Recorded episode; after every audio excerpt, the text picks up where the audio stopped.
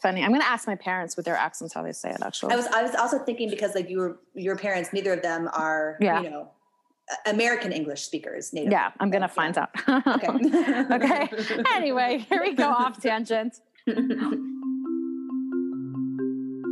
Hi, I'm Alex Fletcher, and I'm Rivki Silver, and this is Normal Frum Woman. the podcast where we embrace the complexities, nuances, and joys of frum womanhood. Normal Frum Women is supported by Pom Pom Boutique. Pom Pom Boutique specializes in ladies and children's hosiery and accessories.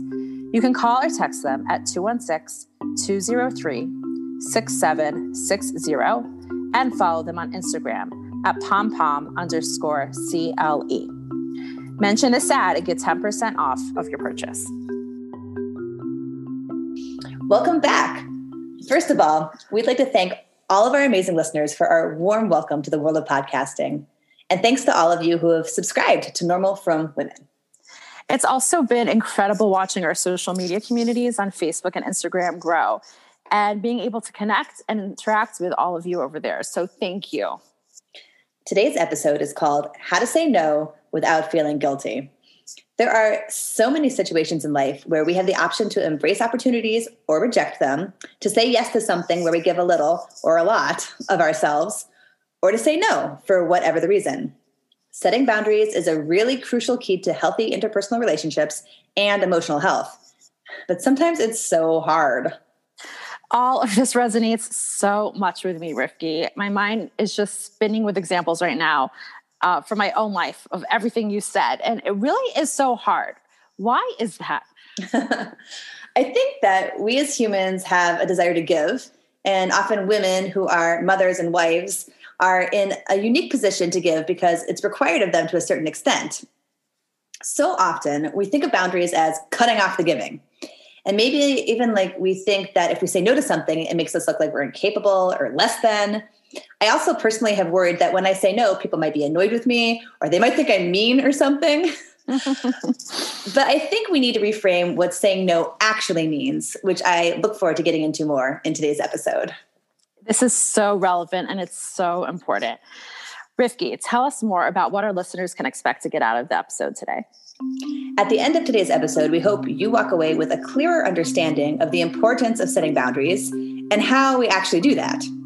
We have two guests on the episode Jill Walovitz, who will be talking about boundaries when it comes to contributing to the community, and Sarah Chana Radcliffe, who will be talking about boundaries in interpersonal relationships. And as usual, you'll be hearing from some normal frum woman about the topic. And we'll be sharing our takeaway so we can all think about how we can put today's ideas into practice in our daily lives. Okay, so let's jump right in. So we reached out to some friends, all very normal ones, of course, and asked them the following question What is a time in your life that you wanted to say no, but you said yes because you felt too guilty to say no, and then you regretted it? And here is what they said. I don't know how it happened, but one of my sons convinced me to start driving him to school on certain days and picking him up on certain days, even though it wasn't my carpool day, because he said he didn't like climbing into the back of the cars. And um, those were the days that the eighth graders had to sit in the back. So all of a sudden, I found myself driving like three or four times a week extra. And it was totally like I wasn't able to daven in the morning first thing and in the afternoon i was rushed to make dinner because i was running out to do this extra carpool and i was like making him happy but in the end it was like not okay for my family. And so i had to like tell him i'm sorry i do carpool on you know these days and that's it. And he was upset but Baruch Hashem, it's better now. The only example I could think of is that this this summer, uh, a friend of mine was trying to sell some Beanie Babies, and I have so much on my plate, really more than I could juggle at the moment. But I said, "Sure, I'll help you sell the Beanie Babies." And it was just weighing on me all this for months because I had told her I was going to help her and then I really couldn't. And then I said to a friend of mine, maybe you want to help her. It will, it's a little extra cash. I asked my husband to do it. And then ultimately, probably six months after I spoke to my friend, um, I met her and she said, Oh, I found someone to sell the beanie babies for me. She's really into beanie, beanie babies for me and she's really excited about it. And so I was let off the hook in the most non confrontational way. But I realized then that it was ridiculous of me to even agree or to offer to help when I couldn't help her at all. Like there was just not enough hours in the day to do the things that um, I am actually responsible for. So it was just a clear lesson to me that before I say yes, or even when I want to say yes, to really stop and take stock and say, can I? Should I? Do I want to? I used to always say yes when people would call me who wanted to talk or were having an issue they wanted to work through. And then I would always regret spending so much time and energy, especially if it was someone who was very difficult or demanding. But then I started realizing that just like those people need my time and energy, I also need my own time and energy. And I'm also a person who deserves that. So I was able to start saying no to some of those things. There are times, of course, when we want to say no, but when we say yes, we are actually stretching our chesed muscles. And we're so grateful in the end that we did push ourselves. I want to be very clear on that distinction. Yeah, I mean, I'm thinking definitely of examples of that as well. It really is a trial and error process where we can't say no to everything, but we also shouldn't say yes to everything. We just have to figure out like where those boundaries are. And something that I learned um, through some volunteering experiences when I enjoyed them and loved them and they gained or they gave so much to my life, but then I had to say no next. I learned just because I can doesn't mean I should. So and that is important. yeah. yep. That's sort of like a mantra that I remind myself like, "Oh, I want to do this or I can do this and I can lend, you know, some some talent or expertise or time to it. But wait a minute, that doesn't mean that I should be doing this. Mm-hmm. So I love this idea that also you can still learn something from an experience, even if it's just that you learn not to do it again. yes, absolutely. okay, so why are boundaries so important? Why do we need them? And let's please talk about why they're so hard to set sometimes. So I have found that I struggle the most with boundaries when there's gray area. Like if someone asks me to do something that's clearly out of my skill set, they're like, you know, Rivki, can you build a car for me? Okay, so that's easy to say no to. Like obviously I can't do that. if my if my child asks me if they can eat a whole chocolate cake before dinner, that is easy to say no to. Are these real life examples? these are these are hypotheticals. but I get into trouble when I'm not sure if saying no is really necessary. Like when it is in that gray area. Uh-huh. We, have, we, have, a rule in our house that um, all the homework needs to be finished before anyone can do screen time. So, is it really necessary? What if they have 75% of their homework and 25% still needs to be done. So can I stretch the rules and then let them do it afterwards? What if they want to do screen time that's educational right after school? Mm. So does mm. that count? And so then whenever I'm feeling these like completely like mundane questions from my kids, I would get like paralyzed with um, not not being sure of where that boundary was. Like if I said yes, does that mean that I'm being inconsistent, or does it mean that I'm being flexible? You know? Oh, absolutely. And can I ask you, do you ever like have the thought? There seems to be like a school of thought, like don't always say no. Like think about when your kid asks you something and do you might automatically be like, no, but maybe you should think, is this so bad? Maybe say yes more often. And that plagues me all the time. Oh my gosh, Alex, that's so amazing that you said that because that is literally exactly the next thing I wanted to talk about was the 80-20 rule. Tell me about this. I am not familiar. I've seen it in a few different like parenting classes I've taken or books that I've read that you should have positive interactions with your loved ones 80% of the time, specifically your children.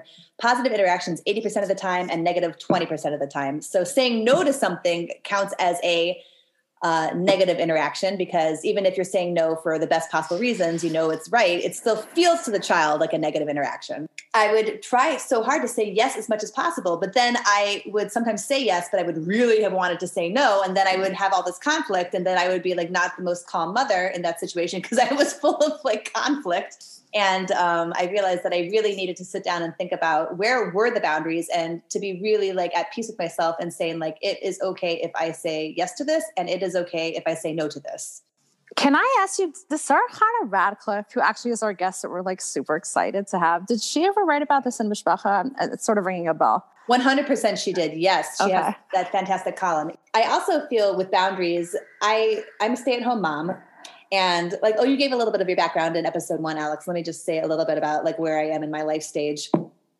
I am um, a mother of five children. My oldest is 12 and my youngest is a year and a half. So yes, also very lively in my house. A little bit more lively a little yeah, bit more lively. Yeah, yeah, it's more more little people, more little people. Um, but we're getting there. So, and I'm in, you know, I'm 40, so like that's my general whatever. Um, and I am a stay-at-home mom, so I feel like I've had jobs here and there. I do freelance work, but all of the all of the jobs that I have don't necessarily require me to go out from like a nine to five kind of perspective. So it's not that I don't work, but my my work is very flexible. And because of this, because of this scheduling freedom that I have, so to speak, I, I feel a certain achrayas to give to the community in ways that I know my friends who have nine to five jobs are not necessarily able to do. So I feel like whenever an organization or a person would ask me if I was able to do something in a volunteer capacity, I would almost always say yes, because I have such flexibility in my schedule. But then, of course, what, what do you imagine happened? When you say yes to things, what happens? More people ask you to, mm-hmm. to join and to volunteer. And it really, you know, it's a pleasure. I have, like, again, I feel like it's nachrayas. If this is my life, then I need to do something with my time, even though I would love to just sit and eat bonbons, which I do also do sometimes for self care, but that's a different episode to talk about. And, and, play Candy Crush. And play Candy Crush. That is correct. Mm-hmm. with the bonbons. with the bonbons. I haven't. I don't know if I've ever actually eaten bonbons, to be honest. Like, I don't know. Like, I say that, but like, I whatever. I eat other chocolate. Anyways, yeah. So, so I would say yes in theory because I could do it. But then what would happen is that I would get so stretched out, or I would I would have things back to like volunteering things back to back and i would get burnt out and i wouldn't have enough energy to you know parent to make dinner things that are really fundamental responsibilities that i have at home. And i would be able to say to myself well it's just a one-off it's just an event when the event is over then it'll be fine and i'll be able to be more you know organized at home and everything. And i also really felt it was important for the children to see me volunteering and to see me taking on communal responsibilities and to see that and they they liked it. They they thought it was cool that their mother was doing these things and like you know involved in running the challah bake and and whatever it was. They liked it. It also made them feel a little bit proud. Mm-hmm. but at the same time as the needs of my family evolved the flexibility that i had to volunteer changed. But i was a little slow in the uptake there and i was still kind of volunteering at the same capacity but the needs of my family were growing and it it was challenging. You know, I think I became a less effective volunteer and I for sure became a less effective mother and wife. Mm-hmm. So at a certain point, I realized that when when I started saying no to things, I was really just saying yes to being a more present and calmer mother and wife. which, wow. Which, this, now, this may seem obvious to some people, but it was pretty mind blowing for me when I had that realization. I was like, mm-hmm. oh. Mm-hmm. Well, it's incredibly insightful. And I think you could only, like, you have to come to that on your own. I'm going to say that one more time. You're saying that when you started saying no to things, you were actually just saying yes to other aspects of your life. Exactly. It's really powerful. It's really, really powerful. Yeah, I mean, you know, you talk about your kids being proud and your kids enjoying it. I mean, I, you know, both of us have been involved with the Shabbos Project in various capacities. And the first year that I was involved in it, um, you know, we brought we brought the Shabbos project and all challah bake and all that sort of like a new level and was incredibly yes. satisfying for me. And I, you know, I, I I'm not going to get into all the details. And anyone who knows me from that era knows how you know how much I identify with the Shabbos project, how much it means so much to me, even though I did step away from chairing it. But I will tell you, so I'm going to get a little bit of little bit vulnerable here, mm. because you know what? In a few minutes, we're going to be talking about Brene Brown. So if I'm going to quote her later, I'm going to follow in her footsteps. But here's the vulnerability: is I had I was toying with the idea of not continuing because I had invested so much energy. I literally was like, I, I have no idea how I'm going to pick this up again six months from now and redo yeah. all of this again. Yeah. This was some idea on my mind. And I actually spoke to my two oldest kids about it and I asked them about it. My daughter was like, love the idea that I was on the stage for the challah bake. She thought this was like the coolest thing. but my oldest son, who was in fifth grade at the time, I'm like, Do you think I should do it again? And he turned around to me and he said, uh, No, I don't think you should do it again. Oh, wow. yep. And wow. I knew. And by the way, this was like literally six months of my life. And, and that is significant time. And I right. really, really tried to balance home and work, you know, work. This is, you know, yes, it was, you it know, work, it, sure. it, was. I, am not going to get into all the details of why it's considered work, but yes, this was considered work. and um, this wasn't a situation where I had to do it like it was a full time job or a steady income. You know, this was, right. was more like a side thing. So right. I had the luxury to turn around, turn away from it. But um, that was that was like eye opening. And if one does have the ability to step away from a volunteer project, which I hope everyone does have that power in their hand, that no one feels forced or anything like that, right? Um, to sort of see and, and you know ask those who we love who are living in the home with us, like, did this feel like it was too much to you? And that that was pretty humbling. So I love I love Brene Brown, and I cannot wait to hear what you are going to share that she. Okay, great. Before I share with her, I just would like to to make a disclaimer um, that when we talk about like volunteering, and we're going to get more into this a little bit later with Jill Walovitz, our communities really emphasize um, chesed and you know giving to those in need in our community, and it really has nothing to do with how much you work outside the house, how much you work inside the house it is a general value for everyone. Yes. Oh, I'm so glad you're bringing this up, Alex. Okay, good. Um, why, why? I'm curious, Ricky, what is resonating about this idea to you? Well, I mean, I'm just th- I'm just thinking like Olam Chesed Yibaneh. You know, the world is founded on Chesed, and we are all constantly doing Chesed all the time. It's one of the most beautiful things about the Jewish community. When we moved to Cleveland, someone noticed that a young frum couple had moved into the community, and they sent us dinner for two weeks. They didn't know us, we didn't know them, but like we had this stream of food coming, and I was like, this is just Chesed. This is what we do. We give to each other, and whatever it is, if it's you know starting a gemach, so many people run gemachim, so many people make meals for each other, or they or they just you know have people for Shabbos is a chesed. Oh, that's hachnasas orchim. I'm getting my mitzvahs confused.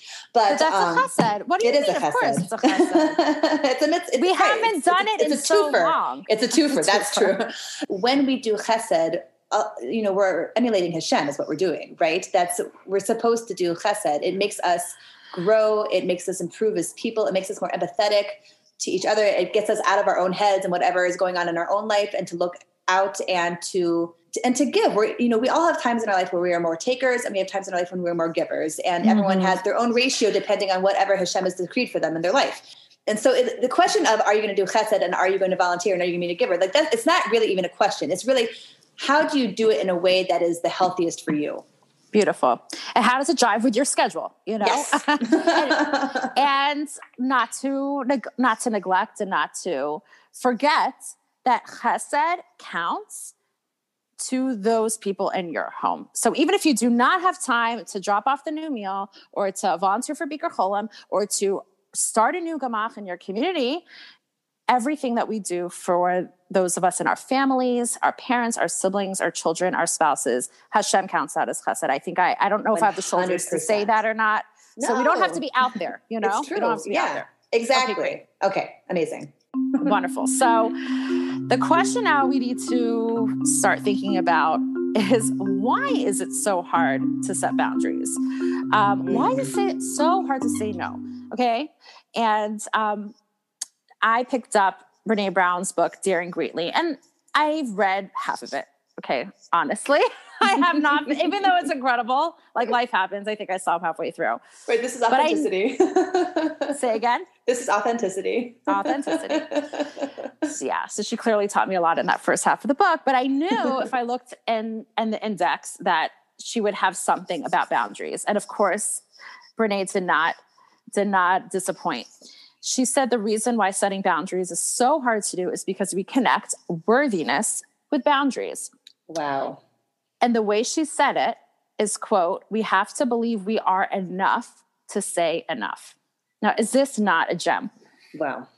So, meaning someone says to you, um, you know, I need volunteers. We're dropping, I have a friend who drops off bagels to Bikur Cholim downtown at a hospital, okay, wow. once a week. It's a big deal. It takes 30 minutes to get there. You have to get the parking is a nightmare. You have to get in the building. I mean, that could take a good hour and a half out of your day. And and she picks up the bagels, okay? Incredible. Now, let's say someone asks you to do that and we want to say no. Let's just say, for whatever reasons, we're not able to fit it into our schedule. But all of a sudden, we start thinking, wait a minute. If I say no, am I worthy enough? Does this, is this going to reflect on my, um, like your intrinsic value? yes, my intrinsic value? Wow. And we tie up these two ideas and then we go down the wrong road honestly when we when we say yes for the wrong reasons because Right. we it's coming from a place of deep insecurity And then everyone So, suffers. yeah. You know, we all suffer. and then everyone suffers then everyone suffers so so really she's saying like stop thinking about saying no as um, an indication of our lack of worthiness it has nothing to do with that and i'm going to quote because she she says it so so wonderfully she said for women setting boundaries is difficult because the shame gremlins are quick to weigh in. Careful saying no. You'll really disappoint these folks. Don't let them down. Be a good girl. Make everyone happy. Okay, how is she inside my head? and it's like be a good girl. Like be a mitzvah girl. Do the chesed right? Absolutely. Okay so here's what she says for men even though this is normal frum women. I really hope we have some men listeners. Who knows in our audience? We do, according to our stats. and well for the women who have men in their lives she says for men the gremlins whisper man up. A real guy could take this on and then some. Is the little mama's boy just too tired? Oh wow. yeah. So she says that when we say no we are literally engaging with our vulnerability. And that's why it's so hard. Wow. and it's so insightful. She said um, that we can't do that. We can't engage in our vulnerability, and we can't say no if we feel shame or guilt. That so is so- complicated. so important. Oh my gosh. That's amazing. Mhm. I'll close um, with the this overarching idea, and this is it. Quote: Living a connected life ultimately is about setting boundaries, spending less time and energy hustling. Yikes! and winning and winning over people who don't matter and seeing the value of working on cultivating connection with family and friends. So I, I like this idea of like we're all trying to live connected lives. Yes. and i think like the ultimate connection is we have to be connected to ourselves and we have to be healthy with ourselves so to achieve that it's setting boundaries spending less time and energy hustling because sometimes we do things for the wrong reasons and we're just like all over there giving to everyone every place. And when she says winning over people who don't matter I mean, that even resonates. Not that the Bikur Cholim doesn't matter. Not Of that the person, Yeah, right? chas like, v'shalom. No, but Chas v'shalom. but it's like yeah we have to be honest with ourselves about like is is that like is that where we're supposed to be putting our energies right now or like what is like it's like triage you know what is the most Mhm. important what is the most important relationship right now what is the most important value right now you know Yes. right. Because if you're the kids are losing out, it's is it the kids or is it the lady at Bikur Cholim who called you? right Who is the most important person there? And yes, at that point, that lady doesn't matter. It's a huge, like very difficult process of prioritizing. and and the thing is and this is something that always gets me is that like i know when i'm saying no then they have to do they have to do the effort to find someone else which is it's not easy work finding volunteers. I've been in the position of having to find volunteers for things before. It is hard work. Mhm. but at the, something that i have tried to do and now that i'm saying it out loud i realize that i need to try harder is that when i say no to something sometimes i like to give a suggestion of oh but what about so and so you know when we say when we have to say no to something because we have to say no to it and that is where our boundary is and we're respecting our own boundary that doesn't mean that we can't still like throw a bone to the person who now has to go find someone else That is an amazing suggestion. And that is a chesed. Look at that. Like turn Oh. around with another Oh, chesed. That's such a kind thing to do. oh cool. Someone just did that for me, actually. I wanted her to watch my guinea pig. And she said, i forgot you had a guinea pig Yeah, we have a guinea pig. And she said, I'm so sorry. I can't do it. The next thing I know, she sends me a message. I found someone to watch your guinea pig. I'm like, you are the nicest person in the world. wow Yeah. Yes. Like a little See? thing. Right, exactly, exactly. Just because we say no doesn't mean we have to stop caring about the person that we had to say no to. It just means that we had to say no. Because we had to say yes to something else. And to wrap wrap this up, and A. Brown says ultimately saying no is going to be a value call. Wow, love it. Mm hmm Pretty deep stuff. Who knew She's- saying no meant so much? To get the take on setting boundaries when it comes to volunteering in the community, we reached out to Jill Walovitz for her unique perspective as both a, as both a social worker and as someone who runs a school based volunteer program. So here's what Jill has to say. My name is Jill Walovitz. I was asked to share with you my thoughts on setting boundaries in terms of volunteering in the community. I'm a clinical social worker in private practice. I'm also the founder and director of a Bigs and Littles mentoring program for the Hebrew Academy Day School. This is a mainstream prevention program matching girls ages 8 to 16 with mentors, role models who need, meet with them once a week or twice a month. These mentors are high school students, college students, and young married mothers who are all volunteers. I'm going to address what are healthy boundaries, what are unhealthy boundaries? And how do we, as working or non working mothers, balance our volunteer work in the community and still remain sane and focused on our family? Many of us volunteer because we have a passion for a chesed and want to make a difference. While we often go in with the best of intentions and we don't always have a clear understanding of our roles and responsibilities, and most importantly, we forget about boundaries. Actually, just sitting down preparing for this podcast, I took time away from my family. It wasn't easy setting limits once I started passionately working on this. I had to consciously stop and reevaluate. How much time do I want to give this? What time of day should I do this? And who needs me and when?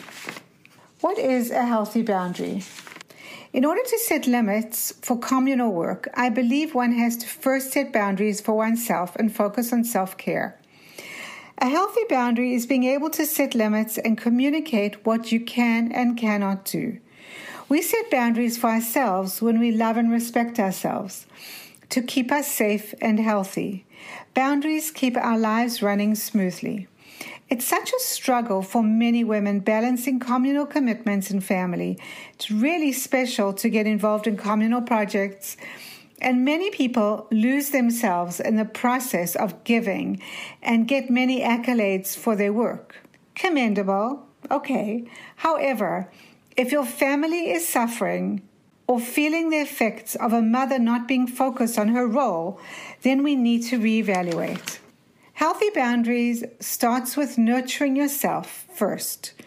So then you have energy to nurture others, your family, and then the community. How does one nurture oneself? Make self care a priority. Find time for yourself and appreciate your qualities so you can be a better you, a better wife, and a better mother, and a better volunteer.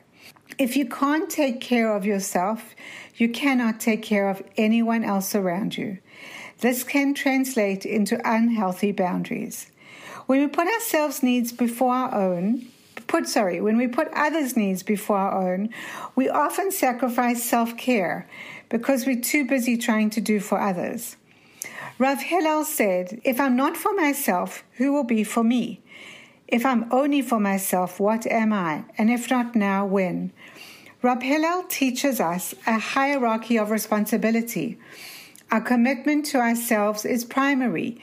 We cannot volunteer or be effective community leaders if we are not caring for ourselves. However, if we only care for ourselves, who are we? says Rab Hillel. It is our role in this world to give to others and to emulate Hashem. Giving to others is such a vital part of our lives. And it should be. And we should teach this to our children. But more importantly, to teach to our children is self respect and to be honest with ourselves and our stage of life and our daily demands. We have to identify what we can and cannot do.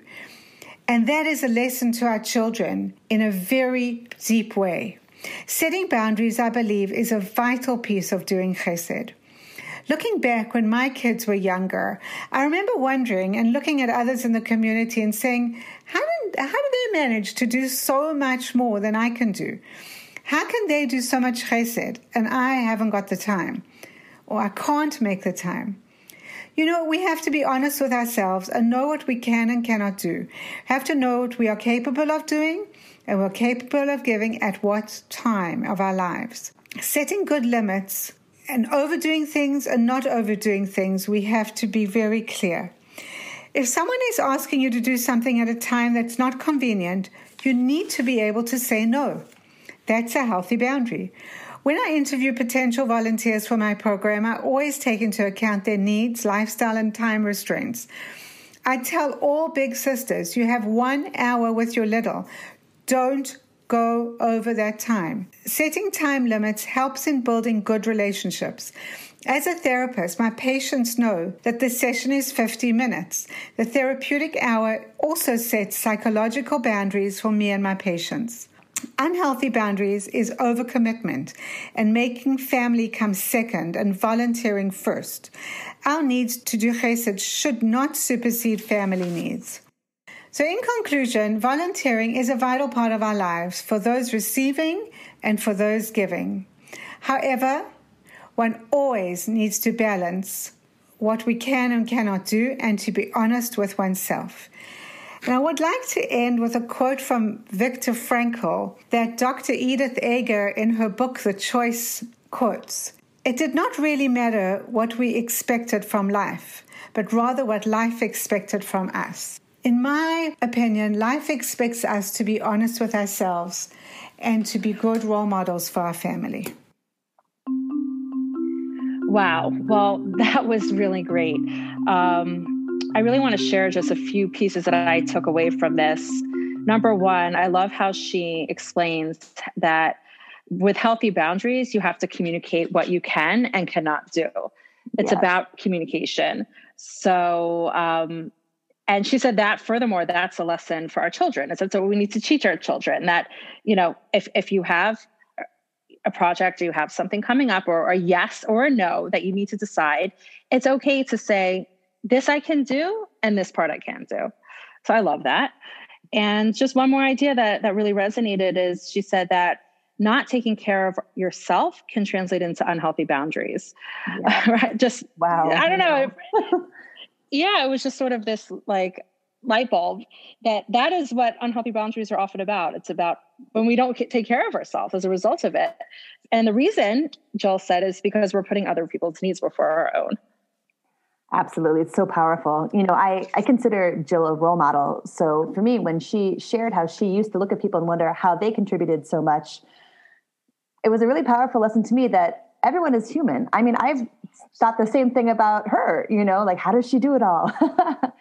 so exactly. Me, right. So for me, it was a reminder that I shouldn't worry about what other people are doing, but rather to be realistic about what I can do and the situation that I have in my life right now with my abilities, with my strengths, and with my time.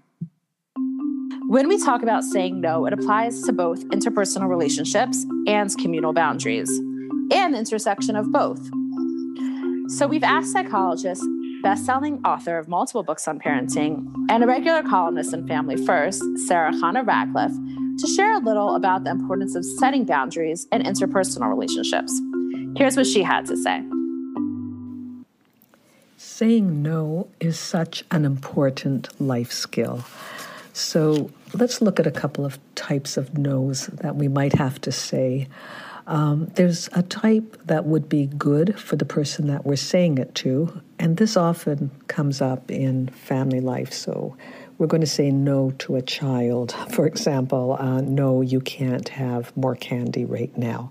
That's that's clearly in the child's interest for her teeth or her health or whatever it is, and you know that no is another way of saying I love you. Okay, I'm willing to protect you. I'm willing to face the discomfort of your disapproval for that answer because I know that I'm taking care of you and I'm doing the right thing.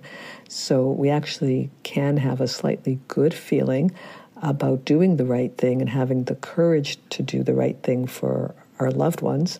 Um, and being willing to face their lack of understanding and appreciation of that, uh, especially when they're little, but um, and not being afraid of that. So we need to strengthen ourselves for that type of no. And in fact, when we can't say no when it is the right thing, there's a slightly bad feeling we get. We know that's where the guilt comes in, where we know that we're copping out, we're serving ourselves rather than the child in that moment because we don't want to deal with the child's disapproval or disappointment. So that kind of no um, hurts us and hurts the child at the same time. We need to get the feeling inside of ourselves, our gut feeling about whether a no is the right thing for us. So then there's the no that is purely the right thing for us. And that can be an example of that would be saying to a child, No, I can't drive you to the store right now. Um, and that's, you know, you don't have to give a reason necessarily, although you might, out of courtesy, give a brief reason, but we're not inviting discussion or argument. We're just saying, I'm not doing that. And the, um, reason I might not be doing it is because I'm tired, okay? And I don't have to go right now. I can go when I have more energy and when it won't drain me to the point where I can't function or my health is impaired or my mood will be impaired or actually I'm going to end up resenting you. This is a protective no that actually protects us. It says, you know, that we're important. And it also protects other people from our resentment. It's not their fault if we don't have any backbone. so, um, you know, but in the end, we're going to be mad at them for what we felt was cornering us or forcing us to, to say yes or laying guilt on us or something. Really, it's our own fault if we will not take the time, the effort, the energy to take care of ourselves. That is our personal responsibility. And for this type of no, I like to picture a lineup of people who want things from us. So there might be a neighbor, there might be a spouse, there might be six kids, there might be a parent, there might be a sister, a sister in law, who knows, a whole lineup of people. Maybe there's even a stranger, you know, in that lineup, and they all want something. And because we're such good people, we and we want um, to do good things, and we also want to be liked and appreciated, and for a lot of different reasons, we might say yes, yes to you, and yes to you, and yes to you, and yes to you, and yes to you. And picture this long lineup, okay? Um, at the end of that lineup is ourselves, um, you know, who also needs a little bit of a yes yes to resting, yes to recreation, to re energizing, to restoring, right? It's that little picture, a little image of you at the end of this long, long lineup with eager eyes. But to her, you say no, okay? And then the lineup, you go to the beginning of the lineup and there's more requests. So you're saying yes again to your spouse, yes again to each child, yes again to the neighbor, yes again to the friend, yes again to your parents, yes again to your siblings, yes, yes, yes. You get to the end of the lineup and there's that little you hoping most this time maybe she's going to get a yes, but you say to her, no, maybe another time because they're calling me and then you continue to say yes to your employer, yes to your colleagues, yes to the community, yes to, and so on, all the way down. And finally, you get to this one at the end, you say no to her again. So, you know what she does? she says at some point when you keep doing this, that's it, okay? I'm finished with you. And she lies down and will not move, okay? Um, perhaps she co- collapses actually in complete exhaustion or in complete depression or in rage, but that's it. She's not doing anything for anybody for a long, long time. This is what happens if we say no to the little you at the end of the lineup again and again and again, right? Now, it doesn't matter actually that she's the last one in line. She just has to be in line, and you have to say yes to her, just like you say yes to everyone else. So that, um, if you don't, that part will backfire against you eventually, and we enter very unhealthy states of mind and body as a result. Um, there's another final type of no where it's good for you and good for the person um, that you're saying it to, like um, no to your child. Let's say to your teenager, I cannot get you that uh, $800 jacket. it's good for you because you're not spending more than you can afford and you feel good about staying within your budget. And good for the child in the sense that she understands that there is a budget, that she's learning that the answer isn't always yes just because you want it. You know, there's there's other factors that to consider. And so it's educational and beneficial to the child. Again, we always have to be okay with people being disappointed. And um, we, you know, it's not like you're always saying no to everybody, right? you're saying yes as often as you can, but when you need to say no, you can feel very good about the life giving properties of that word. So protective, so healthy, so appropriate for so many occasions. Try to feel good and, and check inside, and you will find that good feeling about the right no at the right time so wise and so relatable. I am so grateful that she gave us these gems. Um, something that I love it, from what you said was the idea of a protective no, the no that protects us, but that also protects other people from our resentment. I could mm-hmm. really relate to that. And then also the idea of including ourselves in the lineup of people who need things from us and how when we're so busy saying yes to everyone else we're constantly saying no to ourselves and how important it is to say yes to ourselves too like just what a visual of that line of people and how like you know we're often at the end of it and she said it's okay to be at the end of the line as long as you are saying yes when you do get around to yourself Yes, I also really, really like that part, envisioning that line of people, and then you're at the end. Um, and what I, I, really appreciated about what Sarah Chana said is how that there are different types of no's, and that was really what her whole entire piece was, is mm-hmm. categorizing that. And and those no's are good for you, and they're also good for your child. I like the parenting piece here. So it's okay and you need to you we need to be okay when people are disappointed whether it's our children that are disappointed because we said no or it's because of some head of a committee that's disappointed and boundaries is about being okay with that um, and finally just one little line she said we really need to appreciate the life-giving properties of the word no is that beautiful, Rivki? It's amazing. I love it so much. Yeah. like what a positive spin on something that I feel like I have a knee jerk rea- negative reaction to. And it puts it in such a beautiful, positive light. Yes, because I feel like I'm getting messages often of like, say yes, say yes. Don't say no so much. Like, if you can say yes, say yes. And she did say that with parenting. It is good to say yes.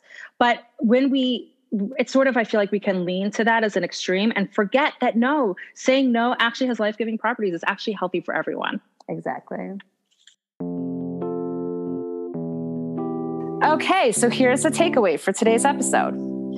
We want you to identify something that's precious to you and precious in your life and create one boundary to protect it. And we also want you to reframe the way you think about saying no and realize that you are actually saying yes to something that you value more. Now it's time for five questions with a normal frum woman. At the end of every episode, we introduce you to a normal frum woman. We asked the same set of five questions to each woman. Today, we'll be hearing from Sarah Rena Grodko from Cleveland. Can you fall asleep with the dishes in your sink? Yes, I can fall asleep with dishes in my sink. If you would have asked me this question a few years ago, it would have been a hard no. And then a few years later, it would have been like, oh, yeah, but it's kind of hard for me. And now I can absolutely fall asleep with dishes in my sink. What's your favorite mitzvah and why? My favorite mitzvah, I would say, is Shabbos. That's just what, you know, my gut reaction when I think about it. Um, just go straight to Shabbos. um, you know, there's obviously just that getting through the week. And I always say, I don't know what I would do without Shabbos and counting down the days. Um, and not that it doesn't come with its own stresses, I guess, in a way. But, um, you know, just that peacefulness that really, I just, when, it, you know, Shabbos is here, that peacefulness that just comes, it's just, I love it and I really look forward to it. What do you do to recharge? To recharge, um, I sleep. I need my sleep. That's physically, at least, to physically recharge. Um, and lately, you know, I've been feeling just the craziness of life.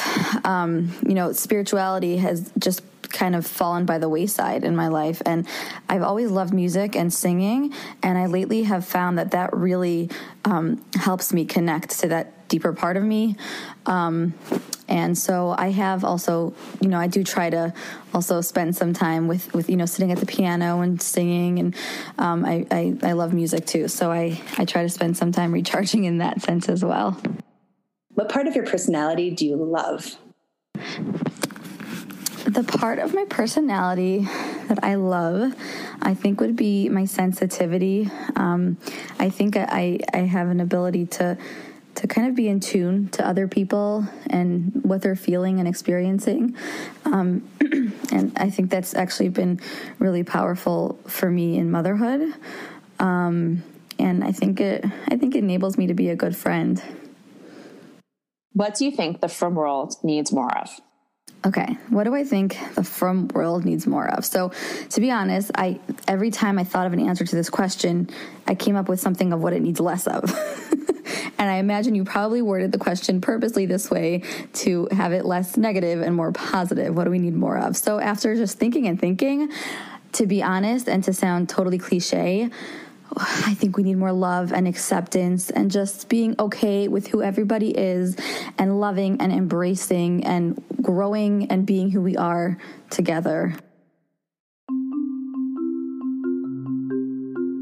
Thank you so much for listening today. We hope you liked this episode and we really, really enjoyed putting it together for you. Rivki and I would really appreciate it if you would take the time to rate and review our podcast. All the links and references we made in the podcast today can be found in the episode notes. If you have any suggestions, feedback, or just want to say hi, you can email us at normalfrumwomen at gmail.com. And Normal Frum Women can be found on Instagram and Facebook. Don't forget to subscribe so you don't miss an episode. And please tell all your friends and family about our podcast. See you next episode.